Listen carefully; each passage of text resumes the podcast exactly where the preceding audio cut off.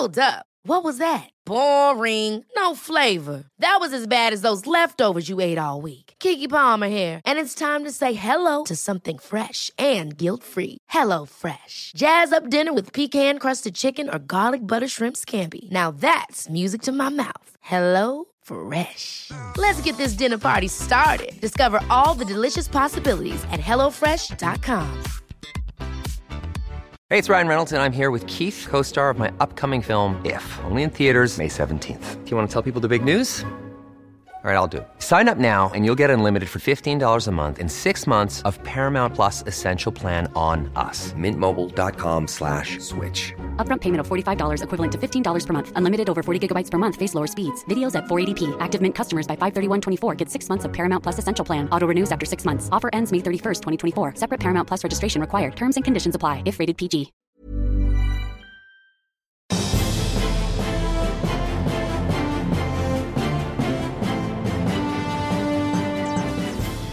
Welcome to Any Stupid Questions, the podcast that gets experts to explain important things in response to some really basic questions. I'm Danielle Ward, and here to explain how newspapers work is Hugo Rifkin, a columnist and lead writer for The Times, or if you're listening in America, The London Times. Also joining me to ask the stuff we should have been taught at school are comedians Margaret Cabourn-Smith and Gabriel Abulu. So, Hugo, when does the owner dictate the front page? Is it in the morning or in the evening? Um, the honest answer is I don't really know because I've never been aware of an owner dictating a front page, and I think I would be aware because I write editorials, which means I'm in there in the bit where the decisions are getting made. So if the owner is dictating to someone in a way that is concealed from the likes of me, then my last four editors have been really good at, at hiding that. That being said, the kind of newspaper I work for, maybe they're not the kind of newspapers that owners dictate. But there must be some sort of editorial line to toe. Yes, yes, they, of course. Yeah. yeah. Do they say every week? Yeah. This is what we think this week. No, I mean my, my job is literally discussing and deciding what the newspaper thinks. That's what a, a leader writer does. I mean, look, there are there are reasons why I've got my job. There are reasons why the people I speak to have got their job. Probably, if I was going to have the sort of view that the owner didn't think the newspaper should be expressing, which is not necessarily the same thing as the owner's view. Yeah. You see what I mean? Then I might not be doing the job anyway.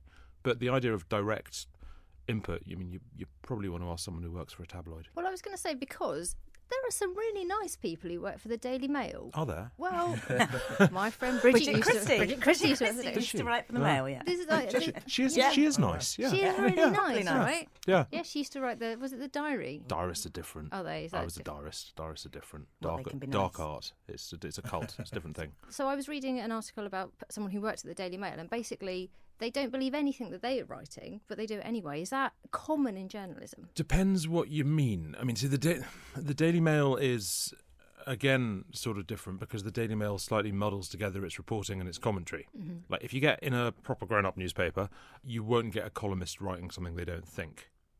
They might decide that it's useful for them to think it, and they mm-hmm. might not have thought it a bit earlier. But you won't you wouldn't be told what to write. You wouldn't be expected to write But something you, you think. But, but are you really saying that columnists don't ever make up an opinion? Well, I mean, it's it's actually quite hard to make up an opinion because if you go to all the effort of making up an opinion, you might as well just have one. It's Mm. it's sort of the same thing. You do end up thinking, what would I think about that? Not what do I think about that. But it's sort of it's almost But the if same you, question. all right, but if what you think is something pretty sort of nuanced and or boring, No, so you've read my columns. yeah. Which, but I think that that's most people, isn't it? That you know, well, I, I suppose if you're forced to come up with an opinion, yeah. Then you do have to go on one side. But isn't generally your opinion a bit more like, um, uh, I don't know? And yes, you're right. That would be a boring column. I mean, yes, you have read But- my columns. Uh, but um, yeah, I mean, if you have a boring opinion, you try and write either write it excitingly or you write about something else. I mean, I think generally the columnists I know who have extreme opinions, and I know quite a lot of them, do do believe they, that. they do think that. We've got onto this a bit early, but Sorry. Yeah. well, no, no, no, but it's really interesting. So, someone like Katie Hopkins, I know Yeah. she doesn't obviously write for a grown-up newspaper, mm. but do you think she genuinely believes, or is there money to be made from basically forming opinions that are just going to get like clickbait type? Well, firstly, I don't think you can really separate the two. Okay. I mean, the, I, my, I had a horrific experience with Katie Hopkins once. I've met her only once, and it was at a party, and she came up to me and said, "I've always wanted to meet you. You write the things that everybody else is afraid to." And then she went away, and I thought, "My God, if Katie Hopkins is saying so that to horrendous. you, what have I done wrong?" And then a little later, I realised she probably thought I was Giles Coren. Oh. So it was fine. um, but um, No, I think Katie. That's Ho- like an anxiety dream. yeah, it was a bit really. It was this moment of abject fucking horror of who who even am I? Um, but um, I think she believes everything she writes. But I think also you. You probably, if you're someone like her, you probably get yourself into a corner, right? Because she writes things to upset people. The more people she upsets, it makes her feel she's doing the right thing because she's upsetting people she doesn't like. And the more she upsets the people she doesn't like, the more she thinks she's doing the right thing. The more she comes to believe it. I think you kind of you radicalize yourself. I reckon if you are that kind of sort of shock jock columnist. Yeah. And, and do you think she should be allowed that platform? I'm glad she hasn't got it anymore. uh, Which I don't know if that's quite the same question. I don't. Um, I don't know. I don't, I, I don't quite know which way around whose problem it is. Mm-hmm. There's a problem with the media publications generally being very bad at explaining what it means to have a platform. For example, so I mean, like I can't really speak about Katie Hopkins, but I used to work for the Spectator for a long time. Left them very sadly in the summer. But I wrote for them for ten years, and I was their centre-left columnist. Although some people find that hilarious, but in Spectator terms, I absolutely was. And there were, you know, people like Taki writes for the Spectator. Now Taki is a is a supporter of Golden Dawn. He says the same thing as anti-Semites, whether that means he's an anti-Semite, and in conversation too.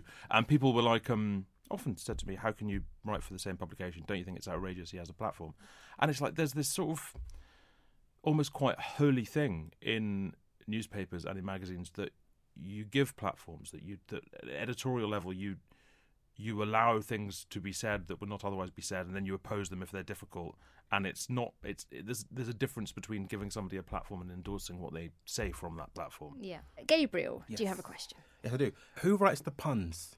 You know the headlines. oh yeah Is it like a team of people? Is there like a section? If you go to the Sun offices, right yeah is there like a Um, group of people like just writing puns all day? normally not. Or It's it's normally like a sort of a role you fall into.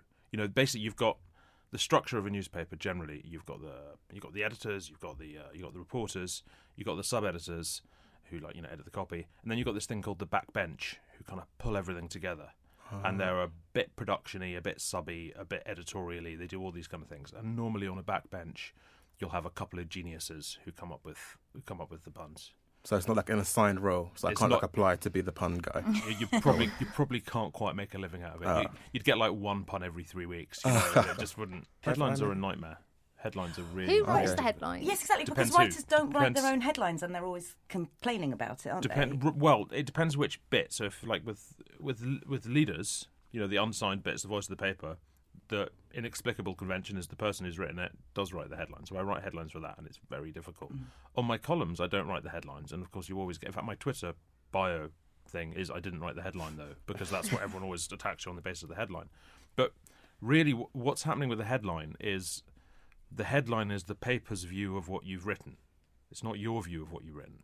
So in a way, the headline is the newspaper Summing reporting reporting on your column in the same way the newspaper would report on anything else. You say a lot of people complain about them, and so my next question is: below the line comments, good Yeah. idea or not? For who? For, Everyone. for everyone. Society. Um, I mean, obviously, there are some stories that don't have comments open for Yeah. very good reasons. Mm-hmm. But do you think, in general, if you've written something, do you want any old member of the public to be able to wade in underneath? I'm a sort of bit of a masochist in that regard. I love comments. I always read comments. You know, I'm very active on Twitter. I um I don't mind.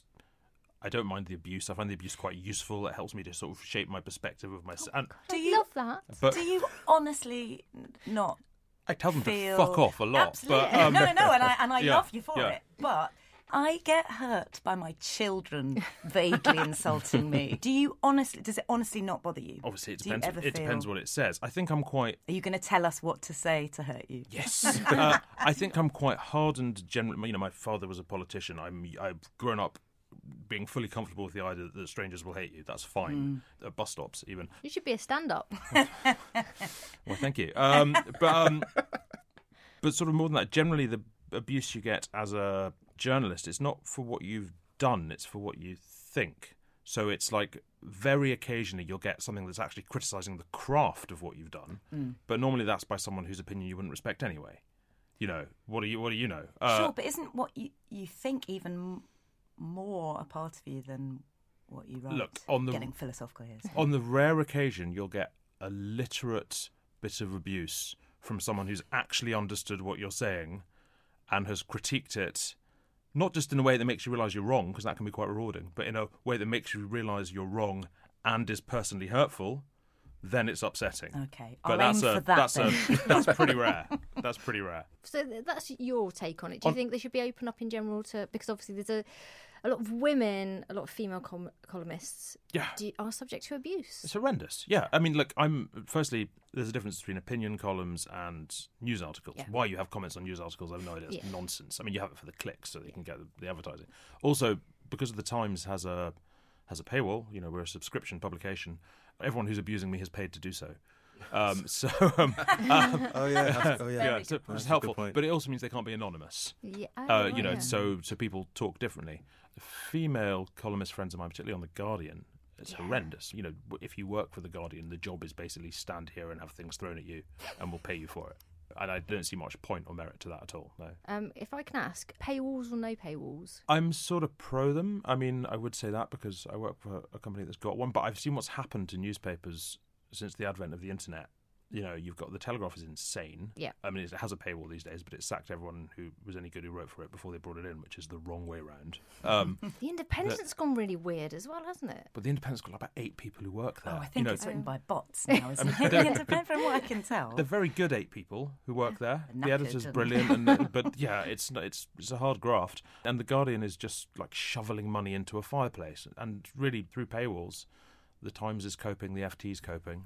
Neither of us have had to turn into the Daily Mail, um, so I'm I'm sort of pro it. A Yeah. friend of mine was saying that he thought people might have been more in favour of paywalls if it hadn't been Rupert Murdoch who did the first one, and that people hate him so much they're like, right, paywalls must be bad in that case. When actually, paywalls sort of, I mean, uh, you know, we're all on, on the, we're all trying to work out how to make money from Do things you- on the internet. Do you pay for the Guardian app? uh, I'm a Guardian member. Are you? What? What That's does that? What does that mean? I, I, pa- I pay a Loads of money. It's not loads of money. Is it not? It's like thirty quid a year. Oh, okay. I was Oh, thinking of the their master classes that cost like 450 quid. Yeah, no, I haven't done any of them. What are the perks? I should be giving them.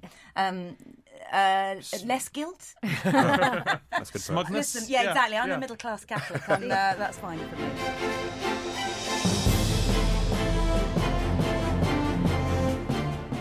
Do you think tabloids invented clickbait? Ooh, did tabloids invent clickbait? this Um, sounds like you know the answer. Well, um, I mean, look, the technical answer is no, they didn't. Clickbait was invented by ah, there's these two American aggregate news services that are known for having invented clickbait, and I can't remember what either of them are called. I just I read a book about it quite recently. Do Um, they feel bad? they feel rich. I mean, they, they the way they developed clickbait was they'd push out 50 versions of every article and see which one got the most, and then refine it, and then push out 50 versions the next day, and you know to do it that way. But I mean, tabloids, yeah, they invented that kind of. I well, you know what? I, I, I was going to say that, but I'm suddenly not sure. Like, because this idea of the hate reading of tabloids, you know, the, the I'm so shocked by that, I hate it. I just have to read it.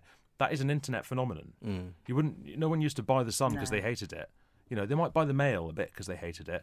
Or pick one up if it, if they found one. Yeah, you know, yeah. but, um, but I mean, generally, the the making money by making people hate you is a sort of relatively recent phenomenon, just because the economics didn't work beforehand. So, so I'm gonna I'm gonna say no. Why are so many newspapers right wing? Okay, firstly, you got to you got to decide whether or not that's actually true. Okay, Yeah. so so def- It's called any stupid Um, question. so- you can pull me up on anything. Daily Mail, uncomplicatedly right wing. Yeah. Telegraph, uncomplicatedly right wing. The Sun, of course, is right wing, but only in some ways and not in other ways. Like the Sun is, it's not very socially reactionary anymore. Yeah. It used to be. Still, I don't think I'm going to get go, get away with saying the Sun isn't right wing. At the Times, we would call ourselves a centrist newspaper, but people think centrist means right wing these days. I think we'd call ourselves a centrist. All the newspaper. lefties I know read the Sunday Times. I read the Sunday The, Sun- Times. the, well, the Sunday Times is to the right of the of the Times. Is it certainly, really? We're, Is we're, it? we're different. Great different culture newspapers. section though. Yeah, you know, it, it's it's all good. It's all good. Subscribe. Um, but um, you know, Guardian obviously left wing. Indie used to be left wing. FT, who knows? so yes, they are more. I mean, most journalists aren't right wing. Yeah, you know? isn't it because the owners are Well, again, I- rich and trying to protect? I mean, I know that that's a simplistic. No, version. well, no. I mean, like you, people who own newspapers and run newspapers want to make a success of their newspapers, right? And and and really, when people are talking about owners dictating what's in what's in newspapers, they generally really are only talking about Rupert Murdoch and the Sun. right? Whether or not that's true, nobody really suggests that the owners dictate what's in the Daily Mail. Everyone knows Paul Really? Dacre dictates what's in the Daily Mail. No one suggests Yeah. that the, the Barclays are, are saying what ought to be in the Telegraph. They probably they probably don't even read it. Who does? Um, so um, so I, I, I, I can never really get behind the this is because this is what the owners want to happen. But newspapers are chasing readers, Yeah. and the readers you want generally are wealthier readers because advertisers will pay more for them, and readers like reading things that they broadly agree with. So that sort of takes you there. Oh, it's a bit depressing. That's very depressing. I, I always assumed, I always assumed that you know the country as a whole was slightly left leaning, but the vote was always split. But I don't, I don't think that's totally right there are, there are there are quite a lot of Tory governments, yeah. you know, Yeah. When did generally you? speaking. There was that really long And Labour the- one, wasn't there? The most right wing Labour government Yeah. in, in 50, Labour, Yeah. Labour Yeah. Party in Yeah, Yeah, 50 years remember everyone managed was to. angry? I know, Yeah. I know, I know. There was also this Brexit thing. I don't know if you've you've got there. That was the Russians. Apparently, it wasn't the Russians. We found out last week. It is just that people wanted to vote Brexit. Turns out. So, on the subject of the sun, Yeah. how much do you buy into the idea that it is the sun what wins it? By that I mean, can the sun swing an election? Eh, you know, it depends on the election. I don't think the Sun could, you know, suddenly back the, the Natural Law Party and all of a sudden that would happen. I think the Sun is quite good at getting itself close to power. I think the Sun makes a point of not backing somebody who isn't going to win. There was certainly a time when it really, really mattered what the Sun said. When the Sun backed Blair, for example, that was mm-hmm. obviously important. But it was important because it was indicative of what Blair was doing, because Blair was trying to reach over to those people who wouldn't have voted Labour beforehand. Which do you think came first? though? Do you think the sun backed Blair and that's what pushed him forward, or do you think the sun backed Blair because they thought he was going to win the election? I don't think they'd have backed him if they didn't think he was going to win the election. Yeah. Nobody, nobody wants to wants to lose. No, but but you know. but wasn't it more that they thought he was capable of, of winning it? They can't have been that. Com- I mean, were they that confident? yeah, Yeah, I Yeah. Okay. yeah, they were. So I mean, whether I don't know, no, who knows? I think um, it it probably makes a difference. Yes, I'd have thought so. You know, if the Sun was backing Corbyn now, yeah. lots of people who have reservations about Corbyn might think, well, if the Sun's backing him, I must be wrong. You know, just but it's but it, that only works if you're straddling that particular bit of the political spectrum where you need to reach a bit into the right from where you are on the left. Margaret. Okay, I'll ask a simple question: How long have newspapers got? You mean as actual printed bits of paper that you yes. read? and Um, line the budgie cage with. Because I was thinking about this, but when I get a newspaper, even though there are bits that I want to Mm. get to and I like reading, I sort of feel like I have to read the other bits. Why? A Yeah. bit, not all of it. I rip the sport up, can't be bothered. Um, but the news bit and stuff. There's something about the fact that I've bought the actual factual bit of paper that makes me think, well, I should get the most out of this you and at least scan the news. And what I'm worried about Yeah. is so it's like eating your vegetables before you get your pudding. Once they don't, newspapers don't exist. I think maybe no one's going to eat their vegetables anymore. And what happens then? Well, this is this is why newspapers are so keen on apps. You know, your your tablet edition, your even your your phone edition is because you get to curate a whole product and mm-hmm. bundle everything together. And actually, it's written for the economics of newspapers. It's really important that you can bundle things together. You know, you know plenty of newspapers fund a very expensive foreign desk off the back of a sports desk, for mm-hmm. example. The app will save it. Newspaper, look, newspapers will be around for a long time. Particular newspapers that we have now, some might not be around that much longer, and certainly not in newspaper form. Like Yeah. if there's still a if there's still a print paper Guardian Yeah. in ten years' time, I'd be surprised. But do, but do you think there'll be any apart from Socialist Worker which will survive? well, I mean, yes. Look, the, the the big fact you've always got to remember is that something like half a million people a day still read the Express. Really? I've never met any Even of them. though my I've never. granny, I've ne- my granny's been dead ages. she still reads the Express. she possibly does. No. It's dead. It's ghosts. I mean, no, but, but basically, people who buy newspapers are reluctant to change the newspaper they buy and the paper they read. The Express, really, in quality terms, went off a cliff 15 years ago. They haven't really noticed yet. But those so, people are going to die. Yeah, exactly. They're just Yes. going to die, and then yes, uh, and then newspapers. and then and then there will, then there will be a, be a problem. But it's it's still it's you- you're talking 20 years until the last one of them, you know, gets. It's still yeah, still. It's quite, I think there'll still be some form of print newspaper, but it probably won't be the priority of any newspaper to produce it anymore. Gabriel. Do you get upset at news programs like Sky News and BBC News because they're basically spoilers for the newspaper? Um, no, should should I? Uh, Because like if you watch BBC News and like why are you going to buy the newspaper because I've seen it all the night before. Yeah, no, well, there is that. Oh, you mean the paper review? Well, Mm. see, they they very cleverly stop journalists from getting annoyed by the paper review by paying journalists to come on and do the paper Ah, review. it's clever. Which But is don't you get pretty an- smart. yeah you get annoyed if you're not on it? Well, Makes it's, more annoyed. it's the money's not that great, and it's really late at night, to be honest. So I, I don't I don't mind not being on anymore. It can be a bit annoying, but then also you're sort of quite proud when your thing gets in. You don't generally get a lot of resentment between different news branches. Really, there's more rivalry inside each one. Oh, okay. I think. I also feel like they're now souvenirs for the news you liked from that you already know. Do you ever save newspaper? I've got my I've got my 9/11 newspapers still. Oh, that's interesting. Weirdo. No, I think those are going to be really important. I think I saved when Bowie died. I got a bunch of newspapers and saved it. Well, I mean, we we I say we. I don't do it, but the the people who do this sort of thing, we make um, we make the next day's newspaper with that in mind. You know, you know, our uh, our sales massively spike when there's a massive event that happens the night before. You know, we do a wraparound cover. We want it to be a kind of collector's issue. It's weird though, you know, when um, when there are journalist awards and it's like 9-11 and a table of people get up going, Yay! Yeah. 9-11! I, I, it's, it's, not, it's not Yeah. happy. Ever It's remember dark. that happening? Yeah, it happens all the time. No, It's it, it happens. time. It, Was it really? See anything It's- with the news thing, you go Yeah. news news articles. And it's always obviously a big Yeah, but a big because, say, horrible you know, thing. Grenfell Challenger, something. yeah, Yeah. yay! Oh, I mean- it's people in their tuxedos drinking champagne. I mean, uh, Ryan Reynolds here from Mint Mobile. With the price of just about everything going up during inflation, we thought we'd bring our prices down. So to help us, we brought in a reverse auctioneer, which is apparently a thing. Mint Mobile unlimited premium wireless. Ready to get 30, 30, bit to get 30, bit to get 20, 20, 20, bit to get 20, 20, bit to get 15, 15, 15, 15 just 15 bucks a month. So, Give it a try at mintmobile.com slash switch. $45 upfront for three months plus taxes and fees. Promo rate for new customers for limited time. Unlimited more than 40 gigabytes per month. Slows. Full terms at mintmobile.com. Ever catch yourself eating the same flavorless dinner three days in a row? Dreaming of something better? Well, HelloFresh is your guilt-free dream come true, baby. It's me, Keke Palmer. Let's wake up those taste buds with hot, juicy pecan-crusted chicken or garlic butter shrimp scampi. Mm. Hello Fresh.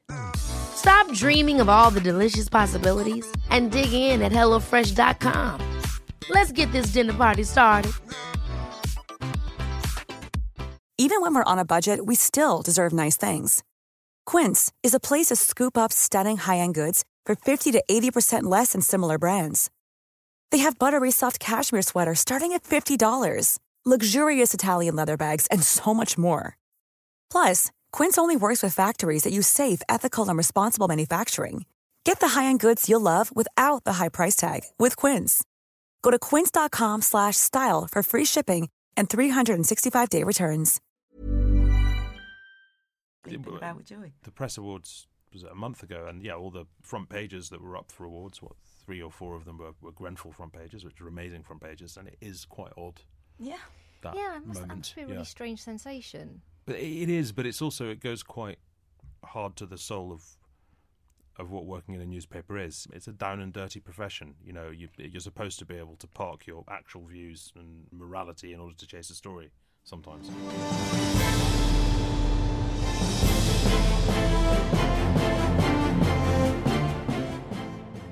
How come newspapers during an election can be as biased as they want, but TV and radio are subject to purdah?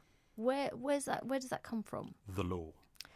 Well, yes, I know, that's the- But but what's the thinking behind Right. it? How come that So- is allowed to happen? There are laws about broadcast impartiality, Yeah. which means not just in elections, if you have one side of the argument on a TV, TV program, you've got to have the other side on, or at least as much, that amount. It's why Nigel Farage kept getting on question time, Yeah. because it was decreed that there was this part of the argument that had to be represented, and oh, look, he's the only person in it. Yeah. So and this is is- why we're all yeah. slamming our head Um, against the wall when it comes to the. BBC at the moment. Sure, but um, it's worth bearing in mind that other someone like America doesn't have those laws. That's why their news is shit and insane, Insane. Yeah. and it's just people shouting at each other. Um, Fox News is great for that. Yeah, exactly. Yeah, but Fox News, you've got one sort of people shouting at each other. MSNBC, you've got another sort of people shouting at each other. Nobody meets, and there's no. Country it's just madness. But um, newspapers, you couldn't really do that with newspapers. It's a hell of a thing putting together a newspaper every day. You know, Yeah. you're pulling together a team of hundreds of people to produce hundreds of thousands of words, to then have to go through it and go like, you know, well, this columnist has slagged off the Lib Dems, so we need to get someone to slag off maybe the Tories and the crossword. You know, it's just, it's just, it's implausible. and also, I guess originally it comes from this idea that where uh, broadcast news comes from this thing where it was piped into your house and you got what you were given, whereas people go out and choose their newspapers. So Yeah. you can run away from newspapers in a way that originally you couldn't run away from broadcast news. I suppose is the logic. This is the thing that lots of liberal people like to bring up that the apologies should be bigger Yeah. in newspapers. Why has that never happened? Is it just an obvious. One reason is that the apologies that people think should be in a newspaper are not necessarily the apologies that the lawyer thinks should be in the newspaper. And so, like apologies might be by agreement with whoever it is is being apologized to, and the wording is very careful, and etc. etc. Traditionally, as well, another view has been that look, if you put something on the front page and it turns out not to be true, Hmm.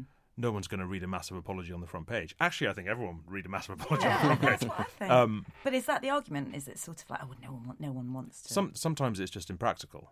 Yeah, Mm. there's no reason why apologies shouldn't be bigger. If you know regulators could make apologies bigger, I'd be fine with that. I don't mind. Yeah, So, so in that case, how easy is it for a newspaper to print lies To and print- then retract? I mean, i- is retract that a them policy? in tiny. That's what I mean. You Yeah. know, so to print a lie, but that's an entertaining one that lots of people will buy, and then have your apology ready for the next day on page nineteen. you know. depends on your lie. You know, I mean, I mean, if you're going to lie about someone, Yeah. they can sue you, and they can sue you for a lot of money. They can sue you for millions. And newspapers' budgets, although newspapers at times have a lot of money at their disposal, the day-to-day level, the budgets are pretty tight. So when you get sued, it's a problem. But you know. okay, but if you, you, lying about immigrants generally, you know, Right, that's sure. sort of like just Yeah. a sort of vague. Uh, this the, is whole hap- like one in five are Muslim. What was it the the Sun that ran the one in five Muslims of sympathy Yeah. towards extremist views, stuff like that? No one's going to sue. Yeah. It's basically No. all of the Daily Mail is what we're trying to say. The whole of the Daily Mail. I would, but see, I would. Have an apology aside it the next day, the same length. perhaps this sounds too defensive. I don't think even like that, what's going on is quite a lie. I think often with the stories that end up like that, something's gone wrong. You know, uh, something's someone's decided that's the great statistic to go for, and it turns out to not be quite true, and people double down and protect themselves. Um, I because because you when you get something wrong, you look stupid, and nobody likes looking stupid. And even you know you might know that there are virtually no Daily Mail journalists on Twitter, uh, but even so, when uh, when the Daily Mail has published something that like sort of millions of people are saying this is outrageous, this is untrue. Not just this is outrageous because it offends me, but this is outrageous because it's untrue. They have lied. Yeah. They're not having a good day. You know, no one wants to go there. Yeah, but I mean, there aren't uh, forgetting for, for for factual errors errors of that sort.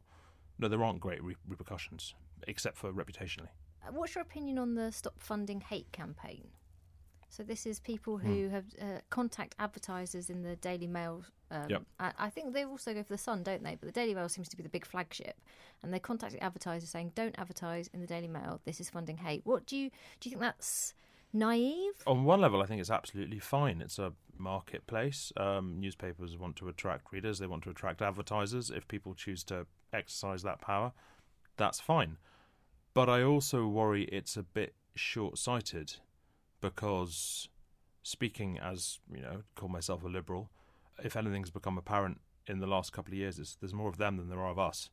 And at the point at which they start doing that, and you know the point at which you start, you get a bit of it in America. You'd get you know get people threatening to boycott publications or TV channels that run adverts for Planned Parenthood or whatever. Yeah. You know, uh, the power of the boycott is not just available to good people, and so I worry a bit about the precedent that sets. I find all inquiries really boring, so I don't know what happened. Wow. How did It's Leveson? exactly the issue. Well, I know. asking a stupid question. Did Leveson change anything? Has is is anything going to happen? Leveson changed a lot because you don't really get in British newspapers long lens invasive ph- photography anymore. Generally, most photographs you'll see of celebrities in British newspapers are by people who either know it's happening or want to be there. You wouldn't get topless shots that from people who didn't know they were being taken anymore. You wouldn't get phone hacking anymore. You wouldn't get so much invasive stuff of the victims of crimes. People mm-hmm. look over their shoulder a lot. Don't forget, Leveson shut effectively shut down a newspaper. Well, Yeah. it, was, it was it was it was the hacking scandal. It was, it was pre Leveson, but it was, you know that's a fairly major thing. So I mean, Leveson had a big impact on the industry. I would say yes. On Gina Miller and Brexit, how crazy a headline can the Daily Mail put out? You know, because they had the whole thing about traitors, and Yeah. you know, h- h- how far can they push that? We'll see. Yeah. Uh, yeah. Uh, I- I- Definitely will see. yeah. I don't think there's an end, but again, you know, there's a market for it. A lot of people agree with this stuff, possibly more than who don't agree with this stuff. Maybe we live in a world where enemies of the people is this like sort of shocking thing to put on the front of a newspaper. Yeah. There'll have been a lot of people who are like, "Yep, Is it the Mail Online is one of the world's most read? yeah." Uh, sites? second in the world, something like that, third in the world. And is that because of things? I mean, if it's in the world, surely is that because of the sidebar of shame? Does that really draw people in? You know, that you have the sidebar if you've not been on the Daily Mail online website. Who are you talking to right now? The, Yeah. well, you know, just if there's someone in prison, maybe.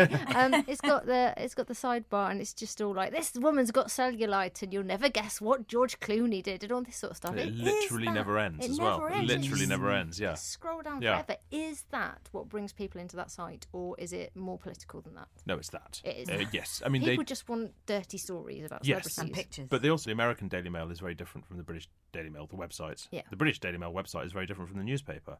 They occasionally, you know, they occasionally do the political stuff as well. I think a lot of the reason why it wasn't worth their while having Katie Hopkins anymore was because she attracted so much hate online. But relative to a picture of Beyonce in a bikini, it's just not worth the bother. I mean, there are. I, I know Daily Mail readers who read it because they're like, oh, I don't like politics, and yet the Daily Yeah. Mail is this screaming political headline most of the time. Only in print form, though. Yeah. Only in print form, not online.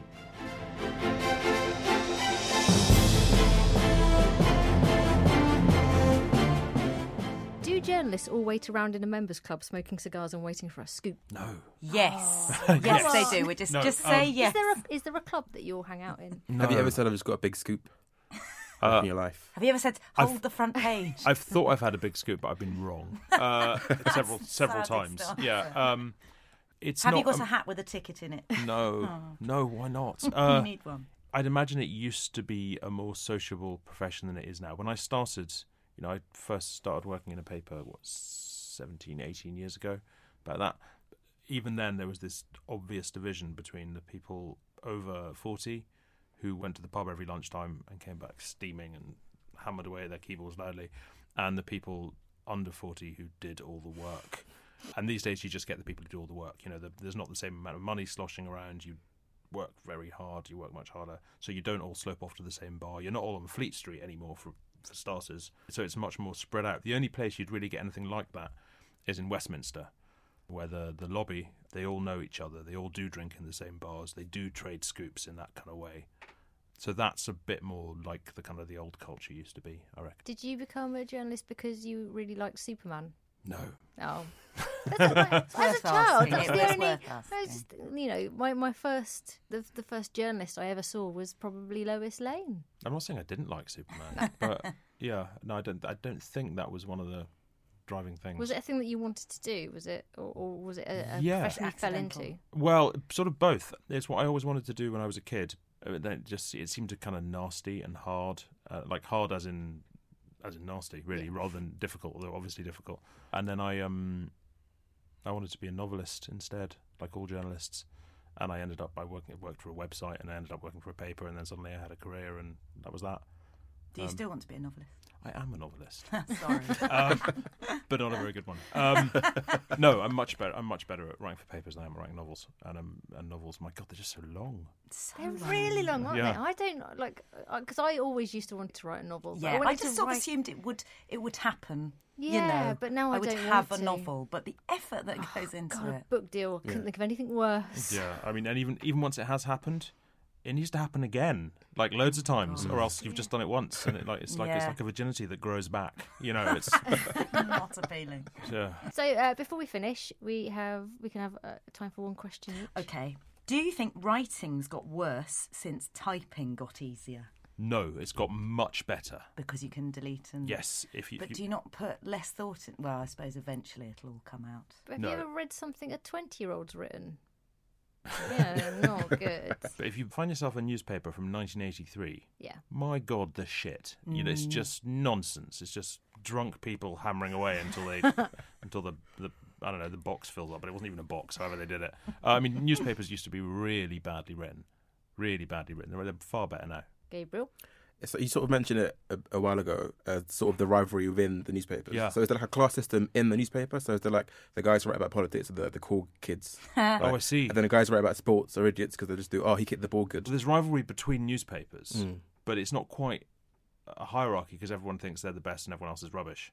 So it's like everyone thinks they're in different places on the hierarchy. But within within, it, with- though- within, within the newspapers, again, it's not quite a hierarchy, but there's there's certainly different cultures. You know, you've got the reporters who believe they're the ones who really do all the work and are probably right. You've got the columnists who are generally better paid, often a bit older, often a bit posher, who are I think probably slightly resented for not really doing a proper job by everybody else, with a little bit of justification sometimes. You've got features writers who are very, very adaptable. Generally, you know, you can feature. I mean, I was a features writer for a long time, and as a features writer, you'll do everything from going to a refugee camp in Jordan to, to writing about the new hairstyle, you know, and it's and it's, it's it's often the same people doing all that kind of stuff. Everyone's slightly in awe of war correspondence and then you've got the kind of the sort of senior editorial people who have to who have to juggle a hell of a lot of stuff. So it's it's a it's a lot of very different disciplines all kind of bundled together. Yeah. And here's my final question Have you, or anybody you know, been through someone's bins? Uh, I've been through my own bin quite a lot. Does that count? Um, always throwing stuff out. I have not been through someone's bins. I must know someone who's been through someone's bins. My first staff job at the Times, I ran a gossip diary, which is a horrible job, which I uh, I meant to do for about six months, and I did for five years, five horrible, endless years. And um, I don't really know where the people who gave me stories got them from. I can't think of any offhand Yeah. that would have been got from going through bins, but I suspect there will have been the same people will have been selling stories else. There, some of them must have gone through bins, for God's sake. Yes, of course. I know um, uh, someone who was writing a, a diary for the Standard, and because she was desperate, Mm-hmm. she was sort of inflating some people's celebrity status who she knew because she knew stories about them. Yeah. and so she takes some credit for this this person's career, I'm which is sh- such a weird, a weird way round, isn't it? That becomes that that person's become yeah. a Oh, star. So what you do is you just someone if you hook up with a lowly journalist and you're their celebrity friend, Yeah. it's sort of it's a symbiotic relationship. that's what oh, I'm trying. I mean, that that definitely happens. I mean, that happens with paparazzi as well. You know, paparazzi uh, photographers often believe that they are the person who's put the person in the public eye because they've harassed them so for twenty years or whatever. Yeah. Is is this how it works now? Like, if I wanted to be papped, would I ring up a paparazzi and go, "I'm going to be outside this place without any pants on. Will you come and take a photo of me?" Is that That is literally what you would do. Yes. so? Thank you very much, Hugo, uh, Margaret, Gabriel. Before we go, is there anything you would like to plug, Uh, listen to my podcast, the Free Chat Podcast, on iTunes, Stitcher, and Spotify. Margaret? My podcast is my podcast is Do the Right Thing, um, and I'm on tour in May and June in John Finnemore's Flying Visit. Oh yeah, that's Uh, good, isn't it? Yeah, 2018. If you're listening in the future, I listen to really old podcasts. Really, like Yeah. ones from like the 1900s. Yes. Hang on a minute. Hugo, is there anything you'd like to plug? No. Oh, What about your novels? Yeah. They sound like they. Oh yeah, could yeah. Buy, buy my buy my novel. It's like been out for ten years now, but buy it anyway. Overexposure, Canongate. Thanks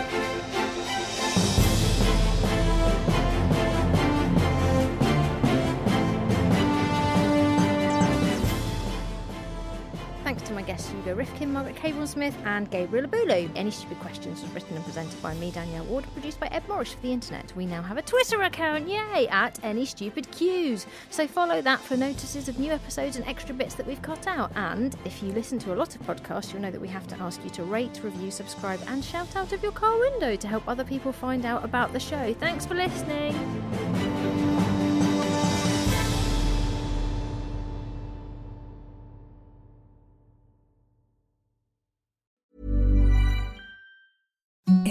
Imagine the softest sheets you've ever felt. Now imagine them getting even softer over time. That's what you'll feel with Boll and Branch's organic cotton sheets. In a recent customer survey, 96% replied that Bowl and Branch sheets get softer with every wash. Start getting your best night's sleep in these sheets that get softer and softer for years to come. Try their sheets with a 30-night guarantee. Plus, get 15% off your first order at bollandbranch.com. Code BUTTERY. Exclusions apply. See site for details.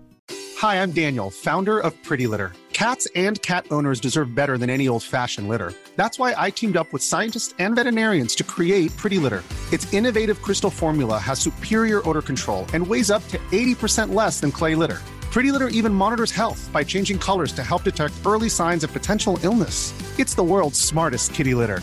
Go to prettylitter.com and use code ACAST for 20% off your first order and a free cat toy. Terms and conditions apply. See site for details.